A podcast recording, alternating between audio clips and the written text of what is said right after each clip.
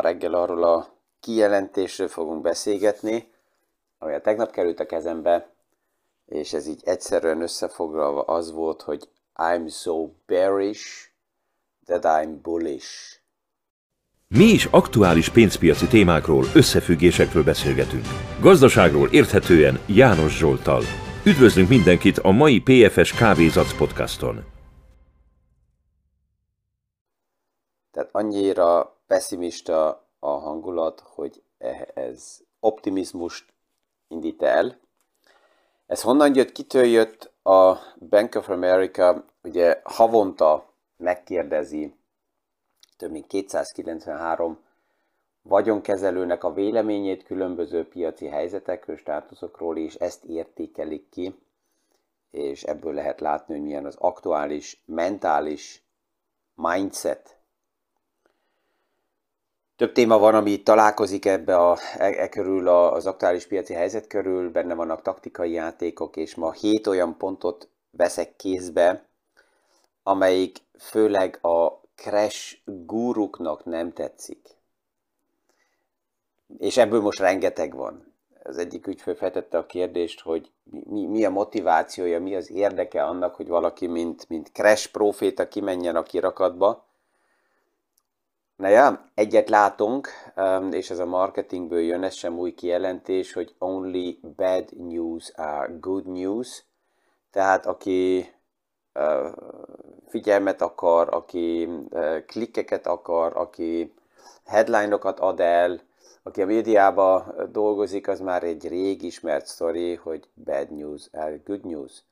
Mi ilyenek vagyunk, mind emberek, hogy a rossz hírekre, a rémhírekre sokkal jobban kattintunk, és még egyet hozzá kell mondani, az aktuális összhelyzet az adódik, mert több mint a felének az embereknek pessimista vagy negatív a jövőképe, és ebből adódik a hangulat, és akkor azután, ha még ehhez jön egy nagyon szürke vagy fekete kitekintés, kilátás, jóslás, akkor e, így az emberek felfedezik saját magukat, és arra kattintanak rá, hanem ugye nem tudnák ezt a keresőgépek úgy kihasználni, és sokan, akik nem értik a technológiának a a mozgását, azok azt hiszik, hogy né, hogyha benézek a, a netbe, a hálózatba, a social médiákba, akkor nem csak én egyedül, hanem sokan gondolják ugyanazt, és um, azt, azt, de arra nem is gondolnak nagyon sokan, hogy a technika szűri a kattintásokat, tehát azt jelenti, hogy itt meggyorsul, megerősödik a self-fulfilling prophecy,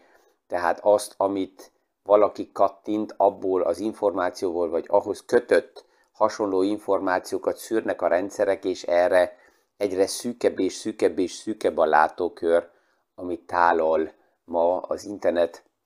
Az ki kell menni egészen más browserekbe, és, és ezeket a kukikat, amit ugye mindenki rákattint, hogy egy oldalt megnézhessen ezeket kikapcsolni, hogy valójában függetlenebb információt kapjak, ha nem, akkor ki van szűrve, és pont az van tálalva, az van szűrve, amire rá is kattint valaki, aki ezt nézi. Um, de hogyha most megnézzük, hogy hogy néznek ki az aktuális um, vélemények a piacba, és mi az a hét pont, ami a keresgoroknak nem tetszik, akkor egy párat megnézek, és ez ma nagyságrendileg egy, egy, egy invers podcast lesz, az inverzió az néha jót tesz, már mentálisan is, véleményem szerint, hogy kilépni és azt megnézni, hogy ha a tömegnek még sincs igaza, csak tehetetlenség, akkor hogy nézhetnének ki a képek.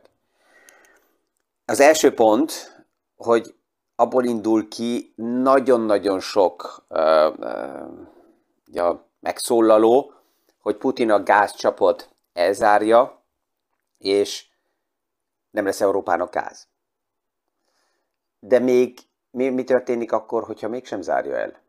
sőt, sokkal több gázt ajánl fel Európának. És persze, hogy nem ingyen, hanem ellenértékbe a szankciókról szeretne beszélgetni, mert amit ma hallunk, látunk, az egy taktikai játék, hogy Oroszországot a szankciók nem érintik, de hogy is nem.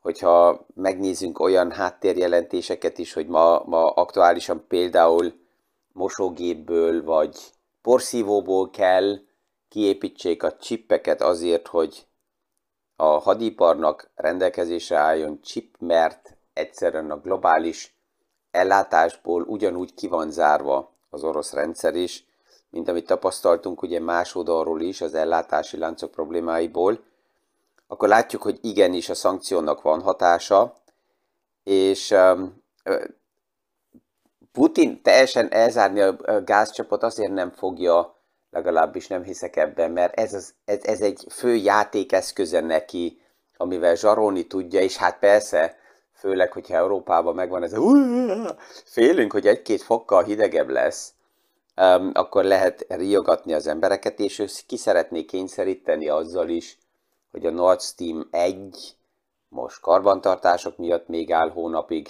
aztán meglátjuk, hogy mennyi fog elindulni, és azután egy másik turbinát is karbantartásba kell küldeni. Ő ki szeretné kényszeríteni a Nord Stream 2-nek az elindítását, ami teljesen kész van, csak már az utolsó jóváhagyások kellettek volna, és ez mind egy taktikai játék, tehát az, aki azt mondja, hogy semmi közünk nincs ahhoz, ami Ukrajnában zajlik, az egy kicsit naív, mert persze, hogy benne vagyunk aktívan mi is az egész témába, és zajlik a pszichológiai játék. És még egyet nem szabad elfelejtsünk, ezt az elmúlt évekből már tudtuk, és erre rájöttünk, hogy akár választások előtti manipulációk, főleg a social médián keresztül történtek, főleg Oroszország oldaláról, ez Amerikában, ez megtörtént Európában, különböző választások alkalmából, és most a háború alatt ez nem történne meg, hogy pont a social médiában um, Oroszország itt nem manipulálna bele. Uh-huh.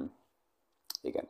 Zó, tehát az első pont, ami másképp is alakulhat, mint a crash guruk ezt gondolják. A második, hogy jön fix a recesszió. És ez is egy érdekes pont, ez a, ez, a, ez a mindset, ez a gondolat, hogy jön a recesszió, ez a Lehman Brothers, nem a Lehman Brothers, hanem a, a Bank of America kérdésébe is benne volt az alapkezelőknél, hogy mi a véleményük, hogy mekkora a valószínűsége annak, hogy, hogy jön a recesszió. És ez, hogy jön a recesszió, ez pillanatnyilag még nincs azon a szinten, amit láttunk 2009-ben, és amit láttunk 2020 áprilisában. Um, pillanatnyilag magas szinten van ez a konzenzus. Az érdekes az, hogy az elmúlt évtizedekben mindig, amikor ez a meggyőződés, hogy jön a recesszió, csúcspontot látott, akkor fordult a piac, akkor mélypontokat láttunk. A recesszió akkor tud jönni, hogyha a fogyasztó visszafogja magát, de csak a tegnapi napot is, ha megnézzük, és erre Netflixnek a jelentése is egy jó kép, hogy a a, a fogyasztónak mennyi likviditása van, hogy, hogy akár még streaming, fizető streaming csatornákat is megvásároljon, és az látható, hogy tovább is a fogyasztó fogyaszt. Az aktuális jelentésekbe, a cégek jelentéseibe azt lehet látni, hogy aktuálisan a fogyasztó oldaláról a számok magasak, az emberek költenek, a tartalékokat élik fel, utaznak, szabadságolnak, a kilátás a jövőbe és a fogyasztó elvárása az negatív. Ez egy, ez egy pervers kép alapjában, mert hogyha meggyőződésből negatív lenne a jövőkép, akkor most nem fogyasztanák, hanem akkor már tartalék képzésbe menne a fogyasztó. Ez egy pervers helyzet, amit így ilyen formában legalábbis én még a számokból az elmúlt évtizedekben nem láttam, és nagyon sok alapkezelővel így ebből a szenárióról beszélek, és senki nem tudja ezt egy tisztán kézbe venni, és azt mondja, hogy igen, ez egy tiszta sztori, hogy most parti, hangulat, de a, a kilátás negatív, és ennek ellenére mégis megmarad a magas költekezés pillanatnyilag. Tehát a második, hogy nem jön az a recesszió. Mert a számok még nem hűlnek annyira le.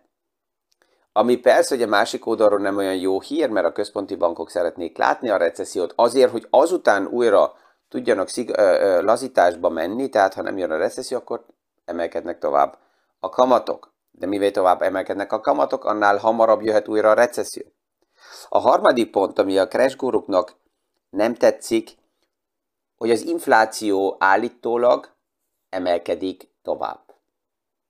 Mi van, hogyha az infláció nem emelkedik tovább, és egyre több olyan uh, szám, előindikátor jelenik meg, amik, amelyik már akár az év végére deflációt jelezne. Amikor benne vagyunk egy bizonyos piaci hangulatban, akkor nagyon nehezen tudják elképzelni az emberek azt, hogy változik a kép. Ez így van a befektetőknél is, mikor mennek felfele a piacok, akkor a múltat megnézik, és kiszámolják, hogy ú, milyen fantasztikus rentabilitással fog majd a befektetésem emelkedni. És nem tudják elképzelni, hogy a jövőkép az nem a múltnak a hosszabbítása.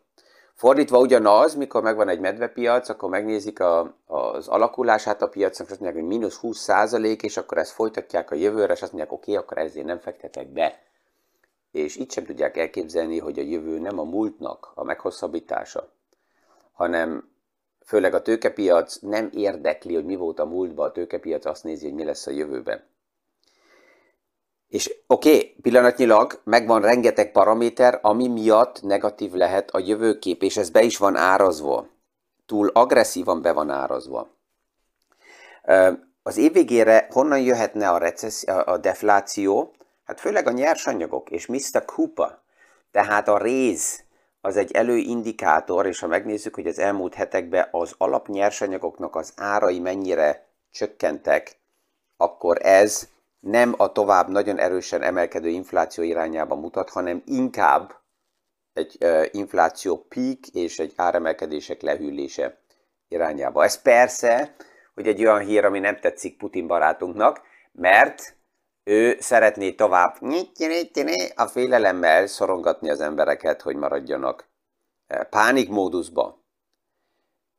A Fed növeli a kamatokat. Ez a következő narratíva, amire ráépítenek cash, profi, cash profiták, uh, sztorikat, hogy a, a, a központi bankok túl erősen emelik, túl magasra emelik az ár, a, a kamatot, és ezzel lefolytanak mindent.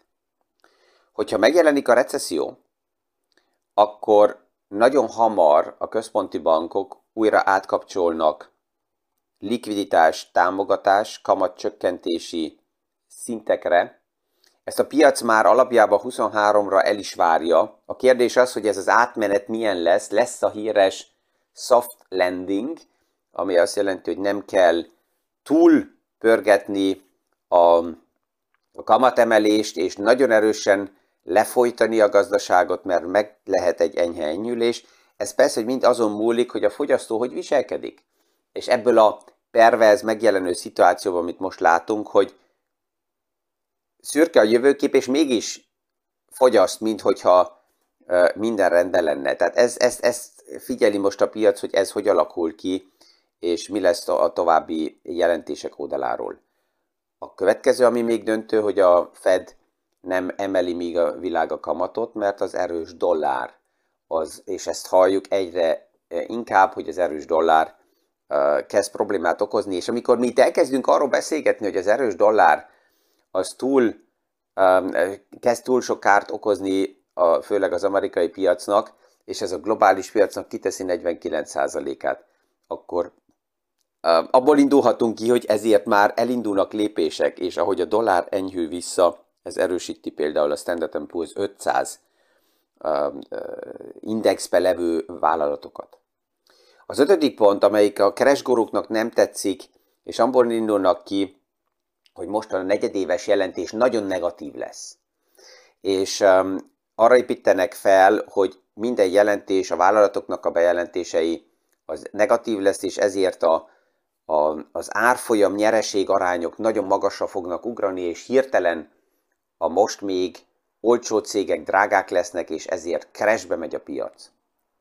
Ha aktuálisan megnézzük, akkor azt látjuk, hogy nagyon sok negatív elvárás beárazott a piac, csak ha a Netflix számokat is megnézzük a tegnap, akkor Netflix azt jelezte előre, hogy körülbelül két millió abonenst fog elveszteni a második negyed évben. Miért? A pandémiának vége van, az emberek ugye otthonra lemennek, esetleg kevesebb a pénzük, ezért nem fizetik a, a, a havi a abodíjakat, és erre fel a számok milyenek voltak, két millió helyet csak egy milliót vesztett el, és ezt ünnepli a piac, mert hát persze, hogy egy millióval több fizető ügyfél van, akkor az azt jelenti, hogy nagyobb a forgalom, ez azt jelenti, hogy nagyobb a, a mars, a nyereség.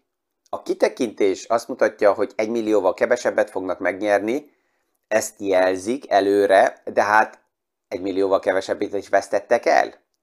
És ebből a szempontból nézve megvannak a negatív alapok és alapok, és hogyha nem annyira katasztrofális a kép, mint amit elvárt a piac, akkor ez már pozitív. Egy hatodik pont, amit a crash guruktól sokat lehet hallani, hogy Kína a, fogja elsüllyeszteni a világgazdaságot azért, mert Xi Jinpingnek a politikája az csak negatív, és azt, amit eddig az elmúlt másfél évben csinált, ez fog tovább menni lefele, és ez nagyon negatív lesz a globális gazdaságra. És mi történik, ha nem?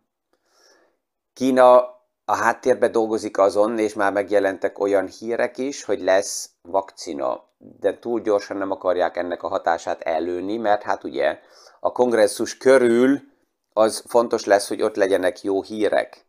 A likviditás gyártás a piacban e, már elindult erről, a tegnap is beszéltünk, hogy a kormány mennyire kvázi motiválja a bankokat, megparancsolta a bankoknak, hogy egyszerűbben adjanak ki hiteleket a, az embereknek.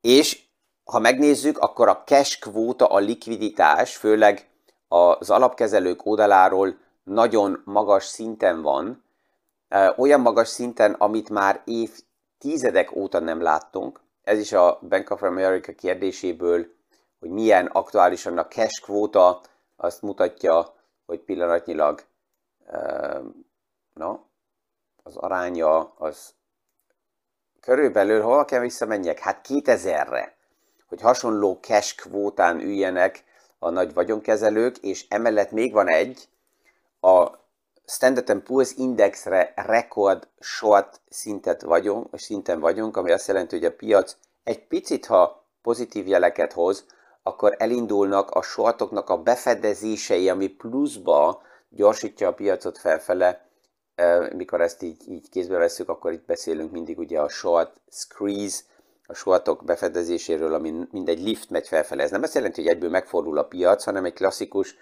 medvepiaci ralliba vagyunk benne, de, de ez megint egy olyan téma, ami a crash nem nagyon tetszik. És a hetedik pont, hogy az ukrán háború az open end, az egy olyan sztori lesz, ami most nem fejeződik be, és megy míg a világ tovább. Ebben nehéz megmondani, hogy hogy fog tovább menni, de mi, hogyha nem fog tovább menni, és szinte újra megjelennek olyan jelek, hogy esetleg elindulnak a tárgyalások bármilyen irányba, és a tőkepiac még egyszer nem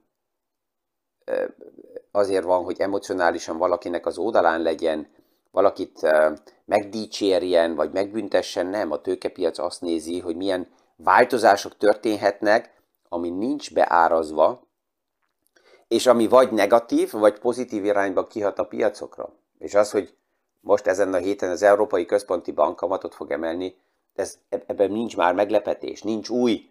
Esetleg az lenne új, hogyha 0,25% helyett nem 0,5, hanem esetleg 1%-kal emelne, vagy kettővel emelne a központi bank. Oké, okay, ez lenne egy meglepetés. De az, hogy egyáltalán történni fog egy lépés, és ez historikus, mert nagyon régóta az Európai Központi Bank nem emelt kamatokat, ez már nem meglepetés, ez a piacnak be van árazva.